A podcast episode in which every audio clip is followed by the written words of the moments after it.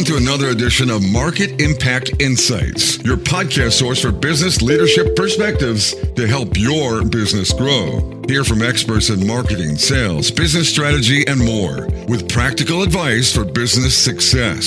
Make sure you won't miss the latest episodes by visiting marketimpactnow.com. Now, here's your host, Dan Albaum.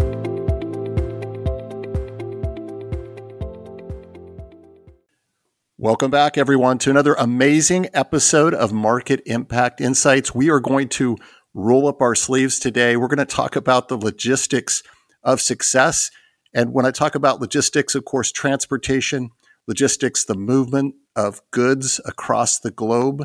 And just to give you a sense of just how massive that transaction is, according to Statista, global parcel shipping volume hit 131 billion parcels in 2020, and that's estimated to grow to more than 240 billion by 2026. And if we're looking at the world's largest online retailer, Amazon, well, on average, they're shipping about 18 and a half orders per second, 66,000 orders per hour, 1.6 million packages every day. And we are fortunate to have someone who knows just a bit about that.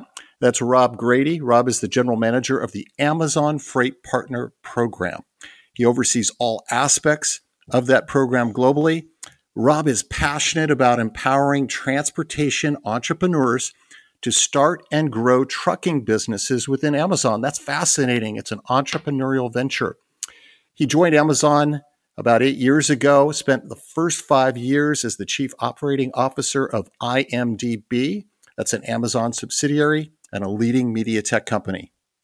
Prior to his time at Amazon, Rob held a variety of product and general management leadership roles across media tech at Real Networks, traditional retailer at a company you might have heard of called Starbucks, just a small company, and consumer products with the leader, Procter and Gamble. One of the things I love about Rob is that he's passionate about learning industries, companies, leadership challenges, and technologies. And the other thing that's amazing is that Rob always gives back in the way of student mentoring. He's been doing that at the University of Washington, my alma mater, in the Foster School of Business for about 13 years, and also in the athletic department for a couple of years. So with that as a backdrop, in my literal backyard of Seattle, Rob, welcome to Market Impact Insights. Hey, Dan. Thanks for having me. Super excited to have a great conversation this morning. So you've got this really unique career trajectory, Rob. You've been constantly stretching yourself into new market segments. And most recently, you shifted from more of a marketing and content focus to this exciting, large, growing dynamic world of transportation. What was the motivation behind that? Yeah, I think it was less of, it's a great question. I think it's less of about a personal motivation to go from one industry or one business to another, and more about something that's, I think, a little bit more kind of fundamental to advice that I give people around career trajectory, which is the most important thing in your career and the most important thing in considering what to do, I have always found, is how steep will the learning curve be? Can you actually go and learn something new, different, additive to your career, in whether it be a new market space or whether it be in a new industry or with a new group of people? And I've always considered myself a lifelong learner, or what I call it, a learning curve junkie. And I love learning new things and meeting new leaders and learning new technologies. And going from one of the leading media tech companies as a subsidiary of Amazon into this brand new opportunity where I could learn about logistics technology and really help small businesses be empowered to create new businesses for themselves was something that was really attractive to me, because of that learning curve aspiration that I've always had. Yeah, that is so impressive, so fascinating, because so many of us will sit back and maybe think about, well, how cool would it be if I put myself in an entirely new situation? But then the moment of truth in terms of actually going from thought into action, it can be really paralyzing, right? Because you're going outside of your comfort zone. There is this mental and attitude aspect of it, isn't there? Yeah, there definitely is. I think it's probably those sorts of changes are probably not for everybody, but I'm very fortunate that at Amazon, where I work, there is definitely an appreciation for people that are passionate about learning. And one of the great things about Amazon is the company is in many different business segments. And so you can go from one to another. If you've proven yourself as a capable leader, you can actually go to different industries and different kind of market segments, but you have the same general leadership principles that Amazon uses across all its businesses. And so it's a really attractive opportunity for those that like to do new and different things, but are happy with the way, are happy with a particular company. So I feel very fortunate there to have the opportunity. Like, it's not like I have made a big change in terms of company. It was same leadership principles, same general strategy for the overall company, but let's go learn something new and build something new. And I think Amazon is a company of builders and leaders for that reason, because there are so many unique opportunities like that. Yeah, and it really is a win-win, because the company benefits from just building that stronger leadership bench by getting people to rotate and take on all of those new experiences. And of course, I've had a lot of company founders and entrepreneurs on the podcast.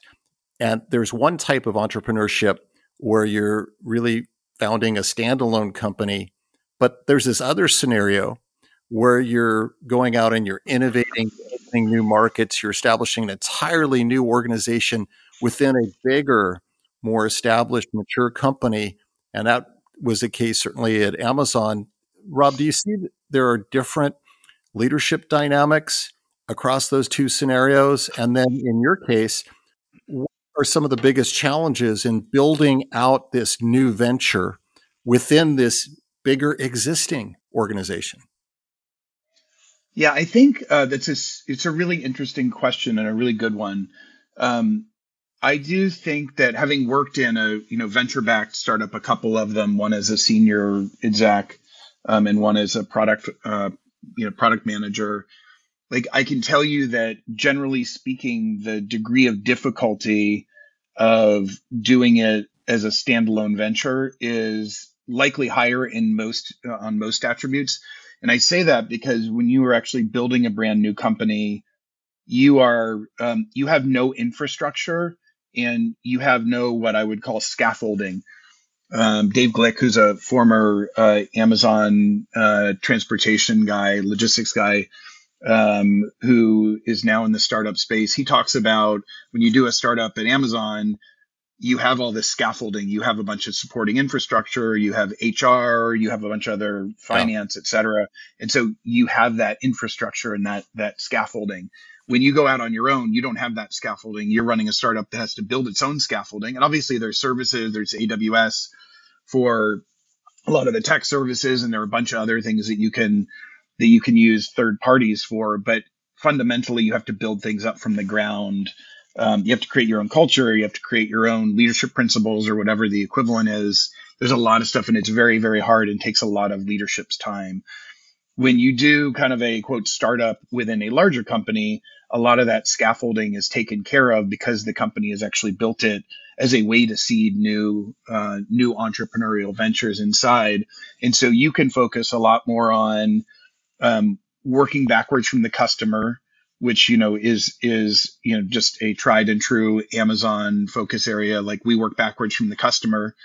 And in my case with the Amazon Freight Partner Program, it was about working back from a small entrepreneurial trucker who we think deserves more opportunities to grow their business. And so we were lucky to work backwards, to have the scaffolding built, but be able to work backwards from the customer, and build something that is truly valuable. So at the same time, like, those are the differences. I think the similarities are you have to have a lot of grit and perseverance, because in any startup venture or opportunity, you will have headwinds, whether it be from outside influences, or if you're in a larger company, internal influences, there will be headwinds. And so you have to have a lot of perseverance, a lot of passion, a lot of grit to work through those things. And you have to build a team. You have to hire and develop great people just like you would outside, even if you have assistants in HR and recruiting to hire those people. So I do think that there are some things that are different and some things that are similar. But I think if you have it in your DNA to want to create new things as a leader, I think both can deliver, whether it be a startup or whether it be kind of an entrepreneur type of opportunity. I think both can be incredibly rewarding because you are creating something that, frankly, is part of your personal, professional legacy. And that's motivating to me as well. Yeah. And just to follow on, did you feel any different kind of pressure, having that scaffolding in place, but you've also got this existing company, this behemoth Amazon that's achieved all of this growth and success? Does working within that context add any different kind of pressure than when you had the experience where you're just a pure startup? There's maybe just no real benchmark. You're kind of just forging your own path. Did it feel different from that standpoint? I think it's different because you do have more support at Amazon just because of the scaffolding impact, which I referenced. But I do think, like, Amazon, my personal view, Amazon at its core is a company of builders. And if you look at the businesses that have been created, they were all startup businesses at some point. And there were always a lot of doubters, right? When Jeff started the company and said, hey, we're going to do e-commerce online on the internet, there were a heck of a lot more doubters than there were believers. And Jeff Bezos has talked about that substantially in public about that. You just think about all the different businesses, go to the US, expand internationally, will e-commerce translate internationally? Yeah, there's a big headwind there. AWS, why would you go do AWS? You're Amazon, you're a consumer-focused e-commerce company. How can you do that? Lots of headwinds there, obviously, lots of doubters. Why would you start why do you need an e-reader? Paperbacks are fine, hardback books are fine, et cetera. So I just see, and I didn't experience these internal to Amazon. I was outside at the time. I wasn't with the company. Yeah. But it's one of the things that I've always admired about Amazon, which is it is a company of builders. It is a company who has created new businesses with a startup mentality, and that shows no signs of abating. I think it still remains that way, and I think the fact that we're building, new businesses across a bunch of different areas, including the Amazon Freight Partner Program, speaks to that. So you've been building out this entrepreneurial transportation business within a business. We've gone through unprecedented market shifts, the impact of the global pandemic of the last 2 years. Rob, how has that impacted transportation strategies, and has it really altered or affected how you've had to lead your growing team? Yeah, I think it's quite an interesting time to be in transportation. And just taking a step back, I hadn't actually been in the transportation industry in a leadership role ever before. And I started in my role about 3 weeks before the pandemic began in March of 2020. So for somebody, I will give you the pros and cons from my personal point of view. For somebody who thrives on learning something and a really steep learning curve, it was, once I got my mind around it, it was like, wow, I jumped into this thing at a time where there was an incredible amount of focus and growth and entrepreneurial spirit, both in the industry and within Amazon, to serve our customers on something that might historically been viewed by outsiders as, just delivering boxes of things to people's doorsteps, to now like being really one of the logistics backbones for our customers during a pandemic for really critical items, whether it be food or healthcare or healthcare supplies or what have you, PP&E. So lots of things there that I think the importance definitely changed. But in a sense, it was also, and this has been, this is I think a broad view across transportation. What effectively happened is that a peak period that you normally see around holidays or, in Q4, et cetera, that basically became the norm for the full year. And the challenge was we didn't really plan for it because nobody saw the pandemic coming. And there was no model for it. It wasn't like, oh, well, this is what we did in the last pandemic, et cetera. Because logistics like this didn't exist in 1918 or in the last pandemic of this type.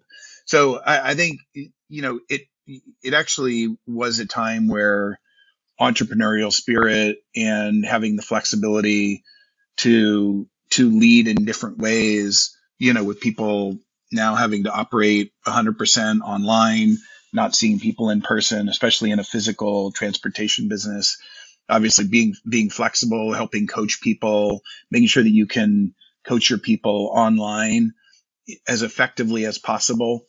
During the pandemic, hiring during the pandemic, I went through a period where I hired everybody on my team for a certain period of time without meeting them in person. And that was certainly a new challenge. But I also think there was a part of it, which was we were all in it together. It's one thing about a small part of the team or a group having to experience something while everybody else didn't. But I think there was a mentality in transportation, generally speaking, and at Amazon, generally speaking, of this is our moment. And I think for my program and my team, it was, we're building this and it's crazy time, but this is our moment. So let's shine and let's build something special that will live for a long time and create a lot of new small businesses. And so I think we embraced it and I would never say that, you don't ask for a pandemic, but you play the cards you're dealt. And I feel like we did a pretty good job in listening to our customers, in hiring, developing great people, and in delivering the best we could during the pandemic. Yeah, and something you mentioned earlier about the appeal of moving into your new role was transportation technology. And gosh, the pace of technology innovation today is staggering.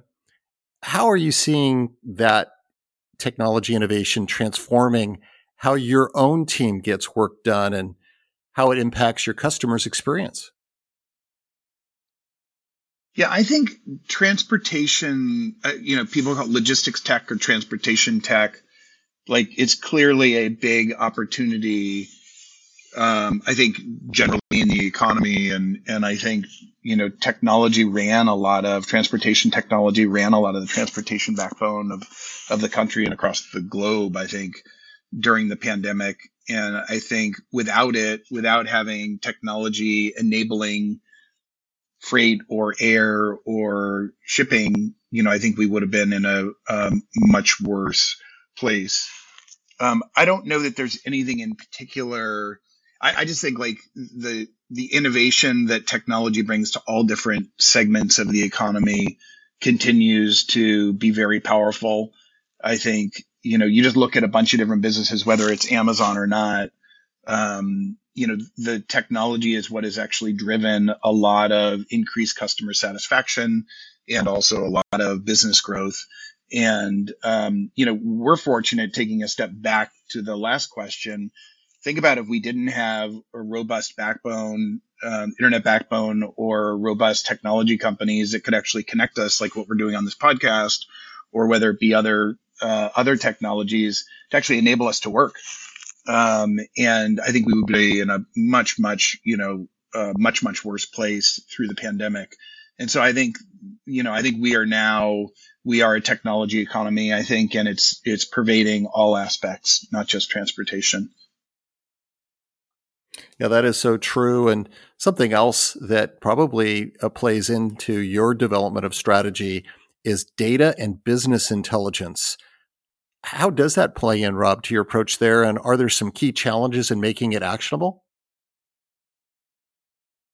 I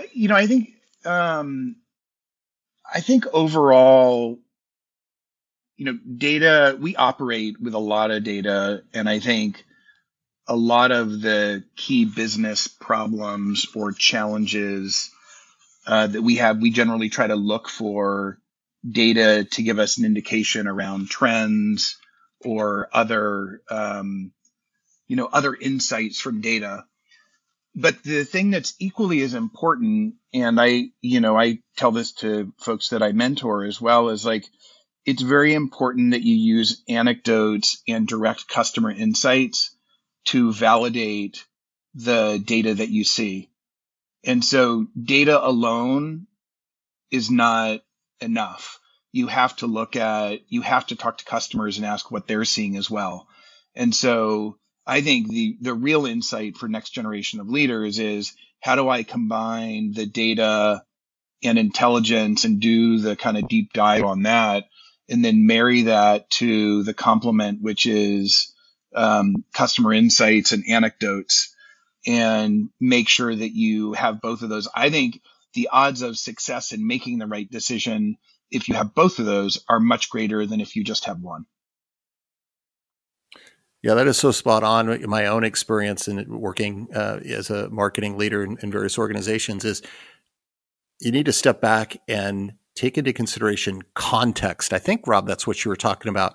The context of not just looking at the numbers that may be collected, maybe it's through a third party, or maybe it's just tracking, but then put that in the context of real feedback from those customers that you have deeper relationships with.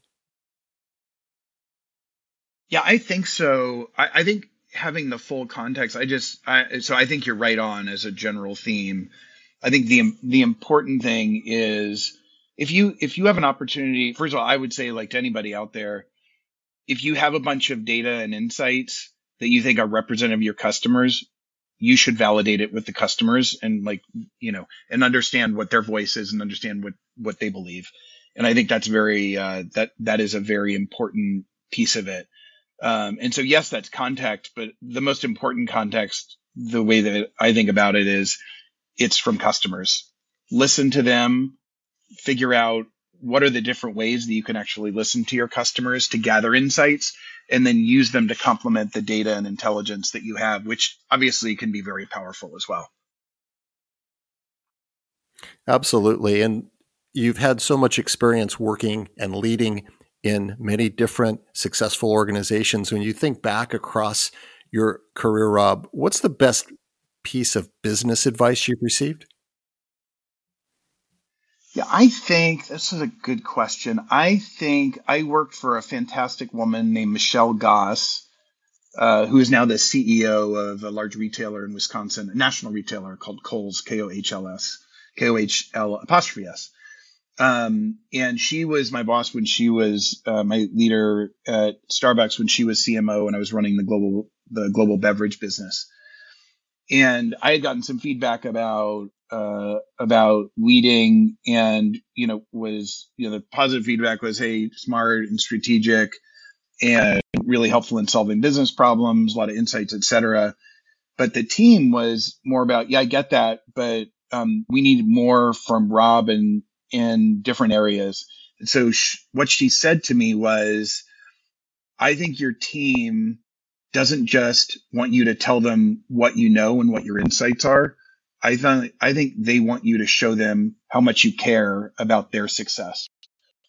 And I think that for me was something where it said, hey, you need to be a little bit more adaptable and you need to change your leadership style to make it more of a combination of leading with data and intelligence, kind of tying back to the last thing, leading with data and intelligence, insights, and strategy, but also making sure that you understood what your people wanted and what they needed in terms of career growth and mentorship and nurturing and other development, so that they knew that they were more than just a supply, more than folks that just worked for the business to deliver results. It was really part of a mission, a vision, et cetera. And so it was very powerful for me at the time because I was a new executive at Starbucks. And it was something that I think changed my overall leadership mentality in my career.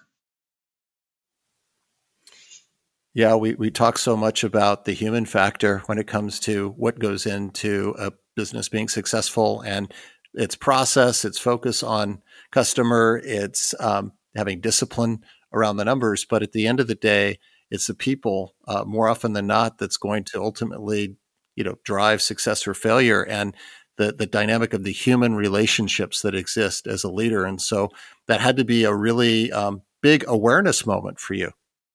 For sure. It really was. Because I think she basically, what she did with that was deliver in a powerful way, a spotlight on an area where I had a blind spot.